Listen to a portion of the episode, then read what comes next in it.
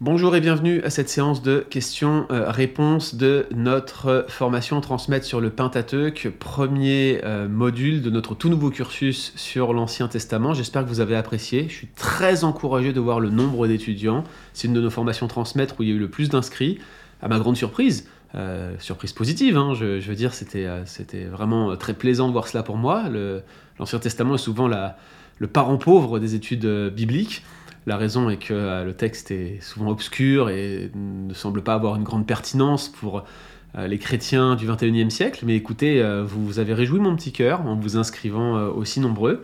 Puis j'ai eu pas mal de questions, il a fallu faire un tri. Vous savez que c'est pas la meilleure saison pour moi en termes de temps disponible, comme je vous l'ai expliqué dans un message qui vous a été envoyé récemment à vous qui suivez cette formation. J'ai euh, mon fils à la maison avec euh, les situations de pandémie, avec euh, les garderies fermées. On est quand même avec une législation un peu restrictive ici au Québec. Du coup, on s'adapte comme on peut et je vais donc avoir une séance de questions-réponses avec vous qui va se focaliser sur quatre questions. J'en ai pas eu beaucoup plus hein, pour, pour tout vous dire, mais on va essayer de, de débroussailler un petit peu tout ce que vous nous avez évoqué dans les différentes questions. Avant d'aller plus loin, je vous rappelle que nous avons notre cours euh, Sexualité, doute et compassion de Counseling biblique, le troisième euh, module de Counseling biblique que nous offrons, qui là encore est un cursus à lui tout seul, qui vous permet euh, de valider l'équivalent du cours CB1 de la licence en Counseling biblique, donc les trois premiers crédits de la licence, pour une fraction du prix. Ce serait dommage de vous en priver, je vous le redis encore, je vous encourage à vous inscrire à ce cours qui va être vraiment génial. Les deux précédents ont été un franc succès, tout le monde nous en a donné des retours euh, assez euh, hein. donc je vous encourage à continuer le travail avec Mathieu Caron, avec la Fondation. On a besoin de gens qui se forment en counseling biblique avec une assise théologique ferme et forte. Il est vraiment important euh, que euh, vous puissiez avoir au moins quelques notions dans ce domaine et je vous encourage à partager massivement ce cours et euh, à en profiter. J'aimerais également vous rappeler que c'est pas le dernier cours qu'on va donner ce semestre, loin de là. On ne s'arrêtera pas en si bon chemin, vous êtes toujours plus nombreux à participer à nos cours, on est très encouragés. En mars, ça sera Pascal Denot qui vous donnera un cours sur les alliances, et puis on a d'autres formations à venir d'ici la fin de ce semestre, on vous tient au courant, on essaie de faire un cours par mois. Alors restez connectés euh, et euh, si ce n'est pas encore fait, inscrivez-vous à la mailing list pour recevoir les updates de nos cours transmettre. Alors voilà, je reviens sur le Pentateuque et je vais euh, traiter des questions qui nous ont été adressées. La première nous vient de Michael et voici ce qu'il nous écrit. J'ai effectué un cours sur l'Ancien Testament en faculté de théologie et on m'a dit que le Pentateuque n'a pas pu prendre une forme écrite du temps de Moïse, car à l'époque, d'après l'archéologie, la langue hébraïque était trop rudimentaire. Or, l'Écriture enseigne, sans aucun doute, dit-il, que Moïse a écrit une bonne partie du Pentateuque, ce que je crois. La langue hébraïque, au temps de Moïse, était-elle si rudimentaire au point de ne pas permettre une mise par écrit d'une bonne partie du Pentateuque par Moïse? Alors, je ne sais pas euh, dans quelle faculté de théologie on a dit une chose pareille à Michael, ni euh, exactement si ça a bien été compris. Je ne veux pas préjuger euh, de ce qu'un collègue aurait pu éventuellement formuler de cette manière, mais je ne vous cache pas ma surprise Déjà, premièrement, euh, la connexion entre l'archéologie et l'analyse linguistique ou de l'histoire d'une langue, euh, il est ténu, même si bien sûr l'archéologie permet de découvrir des inscriptions, donc forcément c'est les textes qu'on va utiliser. La deuxième, c'est que en réalité, en termes d'indices archéologiques, de preuves archéologiques d'inscriptions hébraïques du temps de, Moïse, bah, c'est pas comme si ça courait les rues. Je ne sais même pas si on a des inscriptions en hébreu qui datent euh, de la chronologie courte ou longue de l'Exode, par exemple. Je ne crois même pas que ça existe, pour être franc, il faudrait que je vérifie, je ne suis pas spécialiste du sujet, mais je ne crois pas qu'on en a. Ça me donne quand même l'occasion de vous expliquer un petit peu comment fonctionnent ceux qui veulent dater une langue sur la base euh, d'indices qui seraient euh, basés sur les termes et les, mots utilisés, la langue, la grammaire, la syntaxe euh, qui compose une langue. Cette discipline s'appelle la diachronie linguistique. Vous vous souvenez certainement, je l'ai mentionné dans le cours, des approches diachroniques qui sont textuelles cette fois-ci, qui consistent à essayer de regarder les différentes couches littéraires d'un texte. Bah, la diachronie linguistique, c'est un principe semblable. L'idée, c'est d'essayer de discerner l'évolution d'une langue et euh, ses modifications, l'aspect phénoméno-linguistique qui va changer euh, avec le temps. Et généralement, la diachronie linguistique se propose d'établir une distinction, c'est à peu près un consensus parmi les, spécialistes, une distinction entre un hébreu ancien, qu'on baptise parfois hébreu monarchique, et un hébreu beaucoup plus tardif, post-exilique. La question euh, euh, qui se pose la plupart des spécialistes, c'est est-ce que cette distinction est avérée? Cette distinction est contestée. Ce que je peux vous dire, c'est que vous avez des spécialistes de la diachronie linguistique. Alors, il y a Scott Nogel, par exemple, qui, s'intéresse à ce sujet-là. Euh, et puis il y a également des gens comme euh, Jean Justin, malheureusement, qui, a été tristement célèbre ces dernières années parce que malheureusement il a été arrêté pour euh, détention de matériel pédopornographique. Je dis malheureusement, heureusement qu'il a été arrêté, mais c'est triste qu'un spécialiste de cette qualité ait été arrêté pour des choses qui sont socialement tellement inacceptables que ça paraît vraiment très difficile de le revoir un jour être aussi estimé et influent dans l'académie des gens comme Nogel et, Yann Yostin ont réussi à démontrer que euh, les textes euh, du Pentateuque, par exemple, ne peuvent pas dater de l'époque post-exilique, en tout cas la majeure partie de ces textes. Et euh, ils ont, grâce à leur approche de la diachronie linguistique, pris le contre-pied de ceux qui s'intéressent aux sources du Pentateuque ou aux différentes couches littéraires du Pentateuque, et les résultats qu'ils proposent sont complètement différents. Alors du coup, beaucoup de spécialistes contestent l'approche de la diachronie linguistique, peut-être parce que justement leurs conclusions sont mises en défaut, et en minorité, enfin pas en minorité, mais en défaut du moins par, par les spécialistes de la diachronie linguistique. Et c'est vrai que dans les milieux de l'Ancien Testament, on a un peu une guéguerre entre ceux qui s'intéressent à la diachronie linguistique et ceux qui s'intéressent euh, aux euh, textes, je dirais, euh, pour, pour ce qu'ils sont, aux analyses plutôt textuelles, qui se basent plutôt sur l'histoire rédactionnelle des textes. Euh, une fois que ces choses sont dites, il faut euh, préciser que les spécialistes de la diachronie linguistique eux-mêmes euh, ne, ne prétendent pas que leur discipline est autosuffisante et ne prétendent pas que leur discipline peut être utilisée en isolation des autres. J'en ai fait l'expérience moi-même, j'ai utilisé certaines conclusions de la diachronie linguistique pour dater les textes d'Esaïe 24-27 que, que, que j'étudiais dans le cadre de ma thèse de doctorat. Et effectivement, les indices proposés, l'utilisation de certains termes, ou l'absence de certains termes, ou euh, certaines formes syntaxiques euh, sont loin d'être probants. Il y a beaucoup d'arguments du silence là encore, et il faut effectivement croiser ces données-là avec un certain nombre d'autres données, des données comparatives notamment, pour essayer de corroborer les résultats qu'elle propose. Dans tous les cas, pour revenir à la question de, de Michael, je suis relativement surpris de l'affirmation. Je ne pense pas que l'on puisse rejeter la paternité mosaïque euh, sur la base d'une absence de source. En fait, la paternité mosaïque, euh, elle n'est ni démontrable par des faits aujourd'hui, ni indémontrable, à mon sens. On peut se forger une opinion, créer des hypothèses, mais dire que c'est impossible, euh, c'est probablement accepter des théories très particulières sur la rédaction des textes qui elles-mêmes souffrent de beaucoup de difficultés. Pour autant, je ne souhaite pas absolument me battre pour impliquer Moïse dans la rédaction du Pentateuque. Ce que je veux dire, c'est que la plupart des théories qui font euh, dater finalement la forme finale du Pentateuque, ou en tout cas la forme finale de certains livres du Pentateuque à l'époque hellénistique ou euh, fin de l'époque persienne, à mon avis, ne sont pas avérées. Les sources même du Pentateuque sont probablement bien plus anciennes que euh, ce que les spécialistes critiques tentent à affirmer sur la base des reconstructions rédactionnelles de l'Ancien Testament. Ça, c'est euh, mon point de vue et je pense qu'il est tout à fait euh, possible de le défendre. D'ailleurs, je crois qu'on va terminer tout à l'heure par une question à ce euh, sujet-là. Voilà pour la question de Michael. Je réponds maintenant à la question de Jonathan. Voici la question de Jonathan. Tu expliques que le Pentateuque contient probablement des ajouts tardifs d'Esdras inspirés servant à recontextualiser le récit.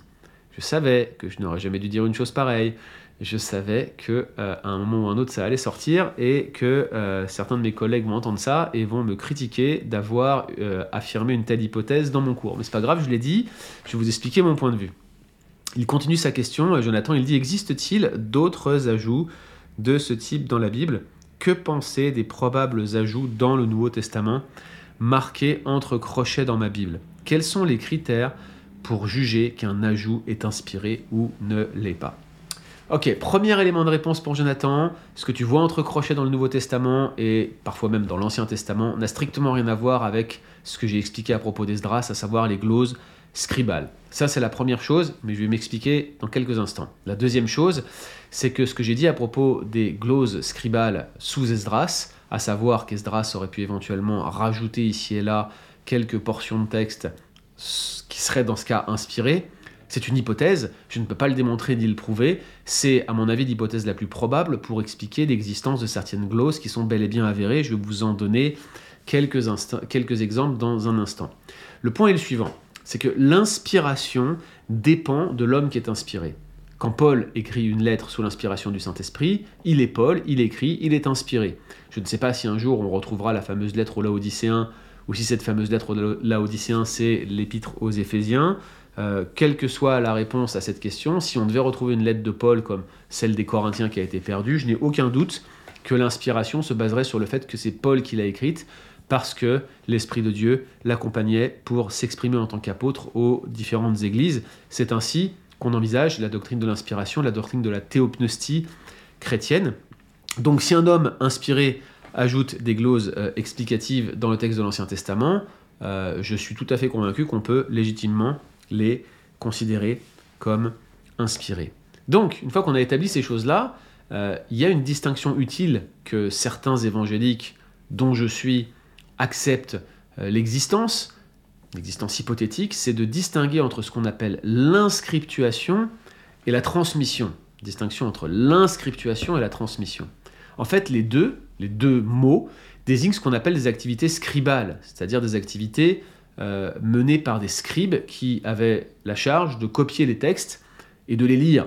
C'était eux qui étaient les détenteurs du savoir de l'écriture et de la lecture. Souvenez-vous qu'à l'époque, on était dans une culture plutôt orale écrite. On avait quelques personnes qui maîtrisaient la langue et qui étaient capables de l'écrire et de la lire, et les autres, bah, ils mémorisaient massivement, mais ils ne savaient pas lire et pas écrire. C'est ce qu'on voit sous Esdras, par exemple, lorsqu'il donne le sens de la loi au peuple, le peuple écoute, le peuple n'est pas avec son rouleau en train de lire. C'est pas la même chose aujourd'hui qu'on a dans les églises, où finalement les chrétiens sont tous là avec leur copie de leur Bible, ou plus généralement aujourd'hui leur téléphone ou leur iPad, mais la, la réalité c'est qu'à l'époque, personne ne faisait ça, parce que personne ne savait lire. Or, la différence entre inscriptuation et transmission, elle est très simple. Ce que j'appelle inscriptuation, ce serait une activité scribale inspirée, autrement dit que le scribe qui est en train d'écrire ou de rajouter des gloses, il serait sous l'inspiration du Saint-Esprit, tandis que ceux qui ne font que transmettre les textes, par exemple en les copiant, en étant extrêmement respectueux des textes, mais qu'ils ne sont que des copistes non inspirés, eh bien ces gens-là ne le seraient pas. La transmission est donc une activité scribale non inspirée, tandis que l'inscriptuation la serait. Maintenant, la question est la suivante. Comment est-ce qu'on peut distinguer une activité scribale non inspirée d'une activité scribale inspirée a posteriori? Eh bien, la réponse est on ne peut pas. Je ne fais qu'émettre une hypothèse pour euh, rendre compte de l'existence de gloses bien réelles qu'on a dans l'Ancien Testament. Il me semble, dans le cadre de ce cours, que euh, j'ai mentionné la glose euh, qui se trouve dans Genèse chapitre 11, le texte qui nous dit que Abraham partit de Our en Chaldée. Our est en Mésopotamie à l'époque d'Abraham. Aujourd'hui, Our est un site abandonné dans l'actuel Irak.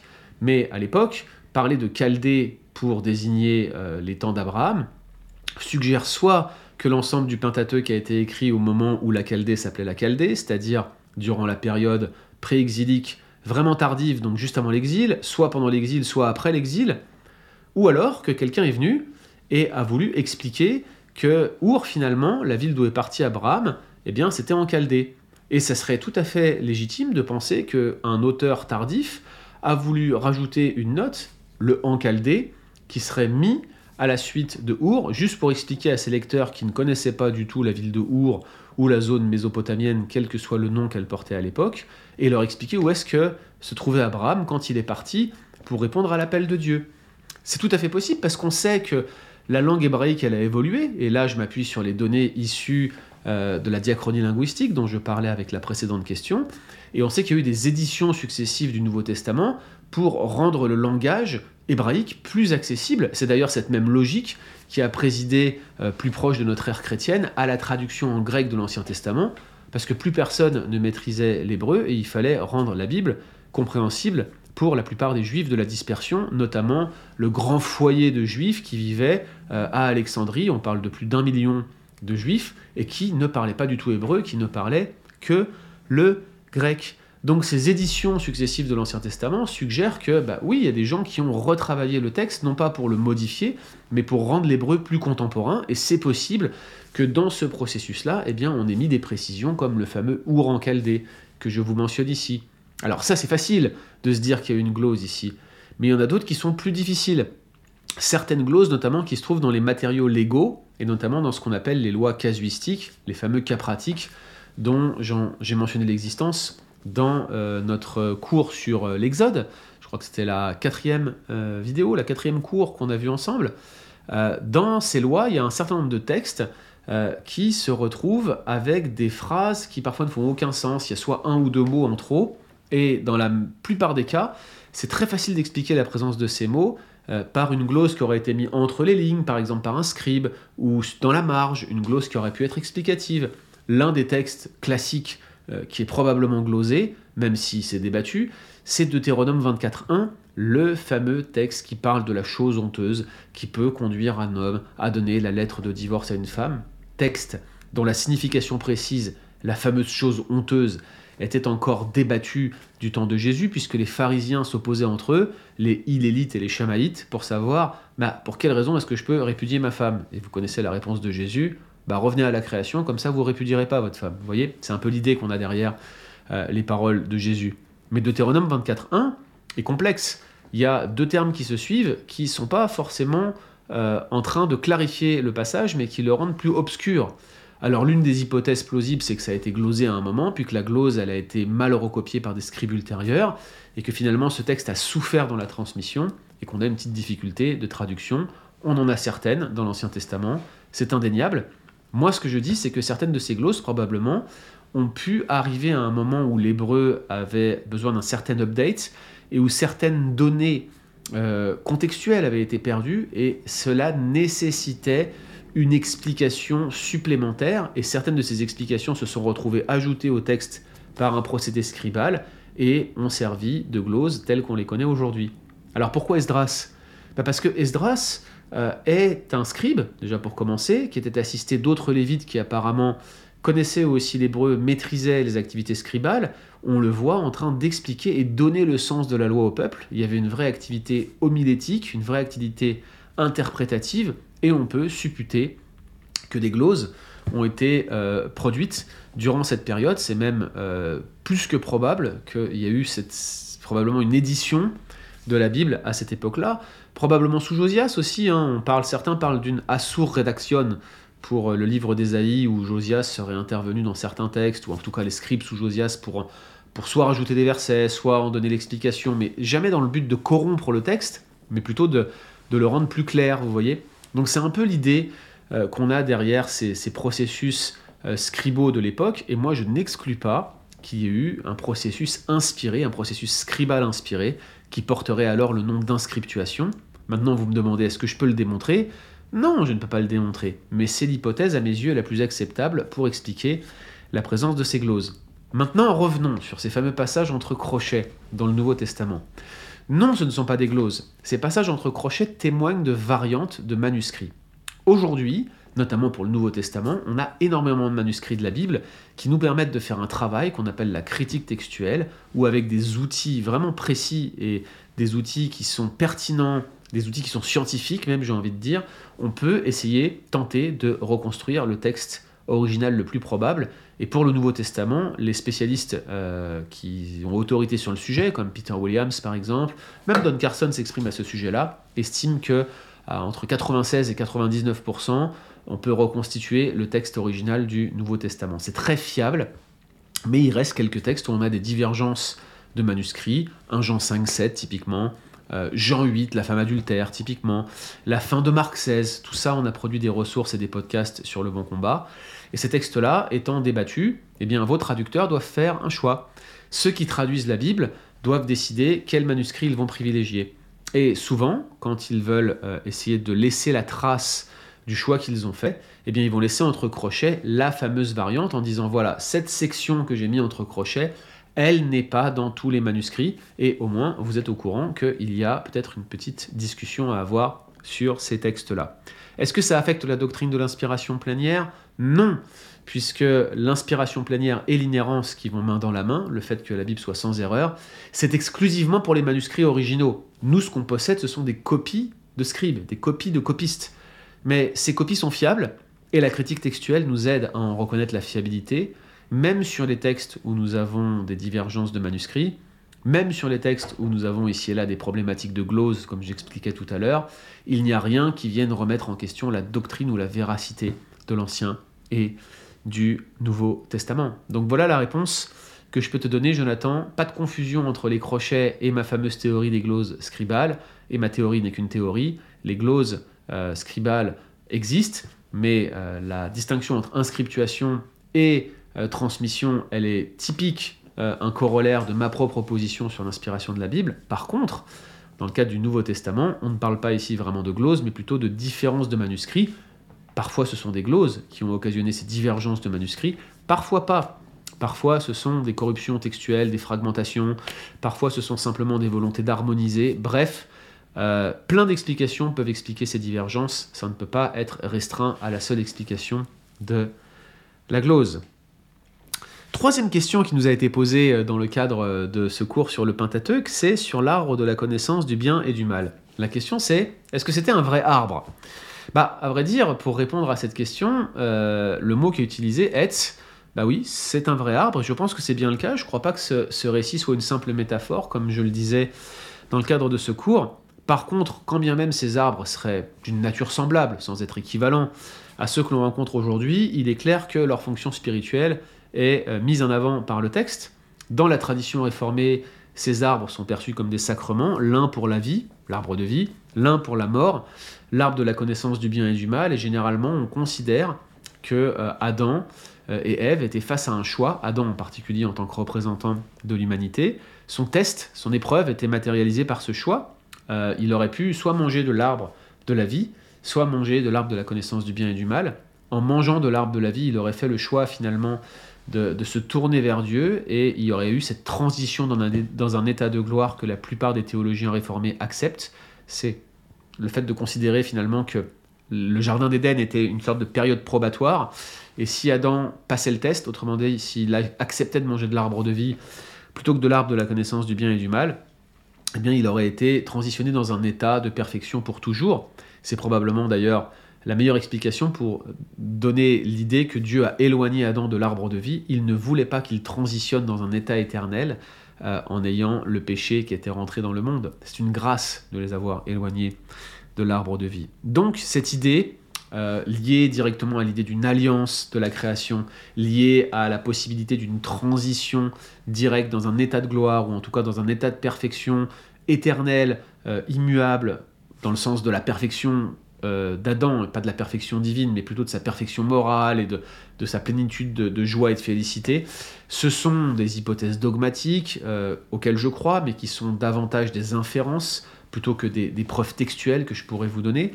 Mais euh, toujours est-il que il y a quand même cet arbre de la connaissance du bien et du mal. L'arbre de la vie, on peut aisément considérer que l'arbre de la vie était connecté à la vie éternelle. Maintenant, l'arbre de la connaissance du bien et du mal, c'est plus complexe. Qu'est-ce qu'il signifie exactement? Certains euh, pensent que la connaissance du bien et du mal décrit essentiellement la conséquence de, l'ingestion du fruit, autrement dit que euh, ça, ça, les aurait amenés à, connaître, Adam et Ève, la distinction entre le bien et le mal, et donc finalement à connaître le mal, euh, et, et, en connaissant le mal, finalement à le commettre. J'ai longtemps adhéré à cette explication pour être franc, mais je dois dire qu'elle est un peu simpliste.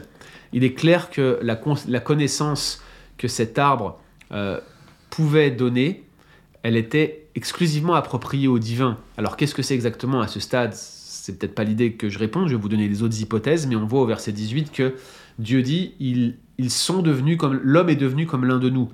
Euh, et c'est probablement davantage dans cette direction qu'il faut chercher. Il y avait l'hypothèse que cette connaissance du bien et du mal offrirait une sorte de discernement moral, mais je ne pense pas que cette explication vaille mieux que la précédente. Il y a l'idée que la connaissance du bien et du mal serait connectée à la sexualité humaine, il fallait bien la glisser, celle-là. Euh, le bien et le mal serait alors un espèce de mérisme. Euh, pardon, le, pardon le, bien et le mal est un peu incongru, euh, dans, l'explication sexuelle est un peu incongrue dans le contexte de ce passage, notamment parce que Genèse 1.3 ne semble pas suggérer que la sexualité dépendait d'une forme de connaissance particulière, ni que la connaissance de la sexualité serait réservée à Dieu ou qu'elle serait mauvaise pour l'homme. Bref, ça n'a pas de sens. Il y a l'explication de Gerhard von Rad qui dit que la connaissance du bien et du mal signifierait l'omniscience, et dans ce cas, le bien et le mal serait un mérisme. Vous savez, le, fait de désigner les deux extrémités d'une chose pour désigner un tout. Et en fait, le, bien et le mal serait un mérisme pour désigner l'ensemble de ce qui euh, peut être connu. Bien que Dieu jouisse de l'omniscience et que le récit suggère que la femme espérait acquérir une grande connaissance, il est clair que ce n'est pas ce qu'ils ont obtenu par leur désobéissance. Donc même s'ils ont pu éventuellement le croire, et Von Rad a raison euh, éventuellement d'aller dans cette direction-là quand il regarde la réaction de la femme, c'est pas du tout ce qui a été obtenu quand ils l'ont mangé. Donc il semble bien euh, que cette explication ne puisse pas réellement tenir la route. L'explication que je retiens, qui est une explication qui est partagée par la plupart des, spécialistes aujourd'hui, c'est que la connaissance du bien et du mal serait en fait une référence à la notion de, sagesse. Elle offrirait un certain discernement, hashkil, en Genèse 3.6. Il s'agit à première vue euh, euh, d'une interprétation qui pourrait être connexe à celle du discernement moral, mais elle va plus loin. En fait, l'acquisition de la sagesse dans la Bible, c'est considéré comme l'un des buts les plus élevés, notamment dans le livre des Proverbes. Mais la littérature de la sagesse euh, explique aussi très clairement qu'il y a un type de sagesse qui est réservé à Dieu et à laquelle l'homme ne devrait pas aspirer. Euh, par exemple, euh, connaître la nature de Dieu, de l'univers, la place que l'homme y tient, finalement, ce sont des questions que seul Dieu peut s'approprier, seul Dieu peut connaître l'essence de Dieu. Vous voyez, c'est pas possible de connaître Dieu en dehors de l'esprit de Dieu. Et il y a des choses qui sont trop élevées pour nous, hein. c'est ce que dit David dans le psaume 131. Je n'ai ni un cœur qui enfle, ni des regards hautains. Je ne m'occupe pas de choses trop élevées pour moi. Chercher à poursuivre une forme de sagesse qui consisterait à aller chercher des choses trop élevées euh, pour nous, c'est vouloir le faire de manière indépendante, c'est négliger la crainte de l'éternel, qui est pourtant le fondement de toute forme de connaissance. Le seul moyen de connaître des choses, c'est de connaître Dieu et de se fonder en lui. Et en fait, Adam et Ève, en mangeant de l'arbre de la connaissance du bien et du mal, eh bien, euh, ils ont tout simplement voulu accéder à un type de connaissance qu'ils ne pouvaient pas avoir et qui les a amenés à ne plus compter sur Dieu. Et c'est tout à fait corroboré par les réinterprétations ultérieures de l'épisode de la chute, par exemple Ézéchiel 28, dans lequel le roi de Tyr, présenté comme une sorte d'Adam typologique, il est expulsé d'Éden pour être tombé dans l'orgueil. Et pourquoi était-il tombé dans l'orgueil? Parce qu'il s'était prétendu sage comme Dieu. Ézéchiel 28, 6 notamment, versets 15 à 17. Euh, il y a euh, euh, Wenham qui cite un autre spécialiste, un Clark, qui lui arrive à des conclusions assez similaires tout en abordant la question sous un ordre différent. Il met en évidence l'utilisation de l'expression bien et mal dans certains contextes juridiques pour décrire la responsabilité légale et il suggère que l'auteur de Genèse 2 3 l'utilise pour parler à lui pour parler quant à lui d'autonomie morale, c'est-à-dire d'une capacité de décider seul ce qui est bien et ce qui est mal, et finalement de faire ses propres choix, de fonctionner de manière autonome, en isolation de Dieu. Et donc l'idée, c'est que si l'homme veut réellement être sage, bah, il est amené à baser sa vie sur la foi en Dieu, sur la foi en son Créateur, plutôt que dans une prétendue autosuffisance qui était euh, finalement directement connectée à l'arbre de la connaissance du bien et du mal. Ce n'est pas que cette connaissance était mauvaise, elle était juste réservée au divin. Et Dieu dit, elle est là sur la terre, alors pourquoi est-ce que cet arbre est là On peut spéculer, mais l'idée c'était, c'est à moi, n'y touche pas, cet arbre ne t'appartient pas. Et Adam et Ève ont choisi de désobéir à Dieu en ayant douté de lui, en refusant de vivre par la foi et en comptant exclusivement sur leur autosuffisance. Et depuis lors, 99%, si ce n'est 100% de nos problèmes, est que nous voulons faire les choses par nous-mêmes plutôt que de baser nos décisions sur la foi en Dieu et sur sa sagesse qui est tellement infiniment plus grande que la nôtre, n'est-ce pas? Dernière question pour cette séance de questions-réponses, et après je vous renverrai, n'est-ce pas, à vos chères études. Euh, on nous dit tu as beaucoup parlé des théories critiques, des différentes hypothèses documentaires et tu as dit que tu les rejettes. Est-ce que tu pourrais nous dire euh, au moins ou deux arguments qui te conduisent à la rejeter?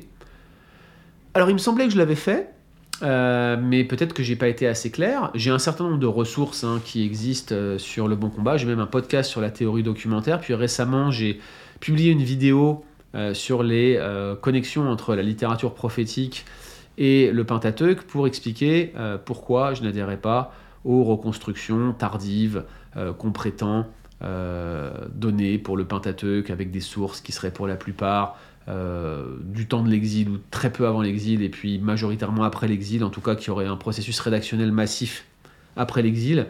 Je vais vous donner deux éléments, je pourrais en citer d'autres, mais les deux principaux qui m'amènent à douter, un, de la, fameuse délimitation de ces sources, en tout cas l'hypothèse classique de Wellhausen, que j'ai mentionné au, dans le module 2, excusez-moi, dans le cours 2 et non pas le module 2, euh, le cours qui est un ancien cours, vous vous souvenez que j'avais extrait de, notre cours de théologie biblique de l'Ancien Testament, le cours d'histoire de l'interprétation.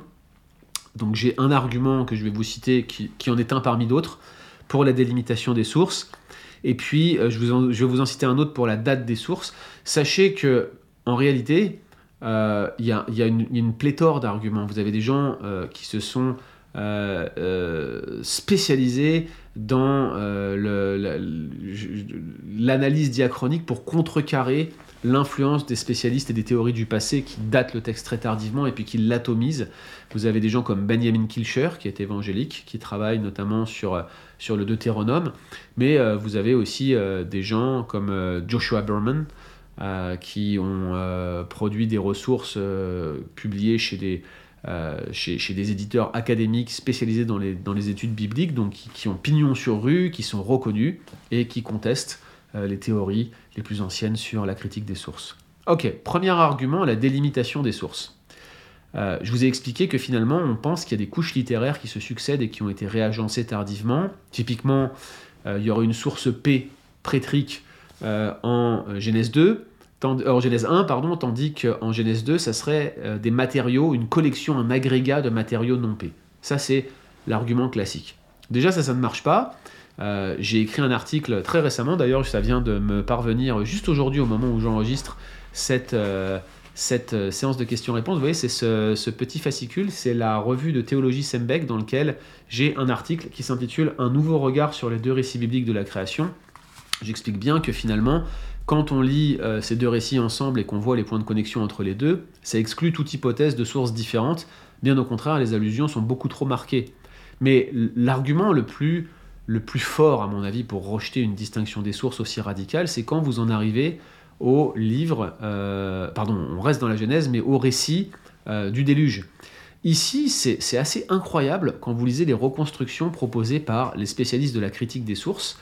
Euh, c'est comme si quelqu'un avait voulu mélanger deux histoires au point que dans, dans un verset, parfois vous avez des alternances entre trois sources différentes selon les spécialistes. C'est un véritable agrégat de matériaux qui les aurait amenés à prendre deux mots ici, trois mots là, quatre mots ici, deux mots là, et on les rassemble ensemble, et ça n'a aucun sens de mélanger le texte de cette manière-là. Alors, je pourrais aller dans le détail et vous montrer certains versets tels qu'ils ont été reconstruits. C'est l'un des gros arguments de Joshua Berman. Tout ce que je peux vous dire, c'est que ça, ne marche pas, surtout quand on regarde les évidences comparatives, les indices comparatifs avec certains récits du déluge euh, qu'on retrouve dans le Proche-Orient ancien, des récits connexes qui euh, ne sont pas l'inspiration de la Bible. Hein. je veux dire, c'est pas sur ces récits que la Bible s'est inspirée, mais on a des récits qui sont très connexes, très complets et qui semblent refléter exactement la même forme que le récit euh, biblique semble expliquer. Alors même s'il y a des, dissimilarités importantes et que euh, moi je ne fais pas de connexion entre ces récits, la réalité c'est que l'analyse rédactionnelle de ces récits-là ne, montre pas des couches littéraires aussi importantes qu'on voudrait le dire dans la Bible, et pourtant dans la Bible on va continuer à atomiser le texte alors que ces récits sont très semblables et racontent peu plus ou moins les mêmes choses. Bien sûr, il y a des divergences majeures, mais c'est finalement le même type de récit, la même forme de récit. Il n'y a aucune raison pour laquelle on devrait euh, séparer les textes de cette manière-là. Alors sans rentrer dans le détail, le récit du déluge ne peut pas être reconstruit, en tout cas, c'est pas, pas crédible en fait, euh, que ça soit reconstruit par le biais de la critique des sources. En tout cas, moi, euh, j'ai vraiment du mal à considérer que cela soit possible. Sur la date des sources, ces fameuses sources supposées qui sont souvent datées d'après l'exil, notamment P, que je viens de mentionner, ça paraît fortement improbable euh, qu'elle le soit, parce que, bah, si vous voulez tout savoir, dans la littérature prophétique pré-exilique, Ésaïe, euh, Jérémie pour certains textes, Sophonie, surtout Sophonie, qui est absolument ahurissant, c'est de la prophétie écrite, et tous les spécialistes reconnaissent que c'est une unité littéraire produite probablement d'un seul jet. La, prophétie, pour faire simple, les textes prophétiques sont souvent des, des collections d'oracles, c'est-à-dire les, les prophètes ont ont, proclamé leur oracle, puis ensuite ça a été rassemblé dans un recueil qui est une sorte d'anthologie d'oracles prophétiques. Mais vous avez, euh, notamment en Sophonie, mais aussi en Naoum, des exemples de prophéties écrites c'est-à-dire que tous les spécialistes s'accordent pour dire que ces textes-là ne sont pas des anthologies d'oracles, mais c'est bien une unité littéraire, c'est un seul jet qui a conduit à la rédaction d'un ouvrage comme celui-là. Or, dans Sophonie, que presque tout le monde aujourd'hui, à quelques exceptions radicales, mais tous les spécialistes, même non évangéliques, le datent de l'époque de Josias, et euh, le date donc de, la, de la période pré-exilique tardive, donc juste avant l'exil, tous les spécialistes ont noté que dans ce texte, il y a des allusions au récit de la création, et je le maintiens, ces allusions au récit de la création sont euh, des allusions qui, euh, qui sont traversants, qui, qui, qui, euh, qui, vont qui vont en fait faire usage de matériaux qui sont issus de deux couches littéraires différentes si l'on suit la critique des sources ou les, les théories diachroniques radicales. Donc on a un texte qui date d'avant l'exil, qui déjà est capable d'associer les fameuses deux couches littéraires supposées. Mais donc, pourquoi est-ce qu'elles auraient été rassemblées ensemble uniquement après l'exil? Ou alors il faut expliquer qu'il y aurait une partie des matériaux qui auraient été plus anciens Ou alors il faut expliquer que finalement ce sont des gens qui sont venus rajouter ça à la littérature prophétique. Dans tous les cas, ça amène à des hypothèses qui vont toujours euh, atomiser davantage le texte, et c'est d'ailleurs pour ça que plus on avançait dans l'histoire, plus ils étaient obligés de saucissonner le texte parce que bah, ça marchait pas. Il y a toujours un bras ou un pied qui dépasse. Et c'est pour ça que je pense que la critique des sources, et même les théories diachroniques en général qui vont vous expliquer qu'il y a des couches littéraires différentes, eh bien, elle est inadéquate pour expliquer, un, le texte en lui-même dans sa forme finale, et deux, pour expliquer les dates supposées de rédaction. En réalité, le point que je veux souligner ici en vous disant ces choses-là, c'est que c'est quasiment impossible de partir de la forme finale d'un texte et d'essayer de reconstituer son histoire.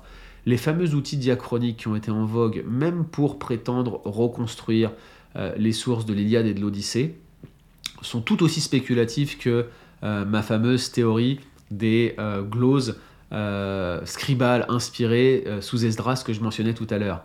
La différence, c'est que moi, j'admets mes présupposés et que je vous dis la raison pour laquelle j'estime que c'est plausible, c'est parce que je crois à l'inspiration plénière. La réalité, c'est que les gens qui saucissonnent le texte de cette manière, le plus souvent, contestent toute inspiration plénière de la Bible. Une fois de plus, nos présupposés sont clés, ça va mieux en le disant, n'est-ce pas? J'espère que cette séance de questions-réponses vous aura satisfait, chers amis. J'espère que ce cours vous encourage. J'espère vous revoir à l'occasion d'autres cours sur l'Ancien Testament. Encore une fois, inscrivez-vous à ce super cours euh, de counseling biblique, le troisième que nous offrons en partenariat avec la Fondation du counseling biblique. Ça aura lieu le 26 février prochain. D'ici là, que le Seigneur vous bénisse richement et que vous teniez ferme jusqu'à ce qu'il revienne. Salut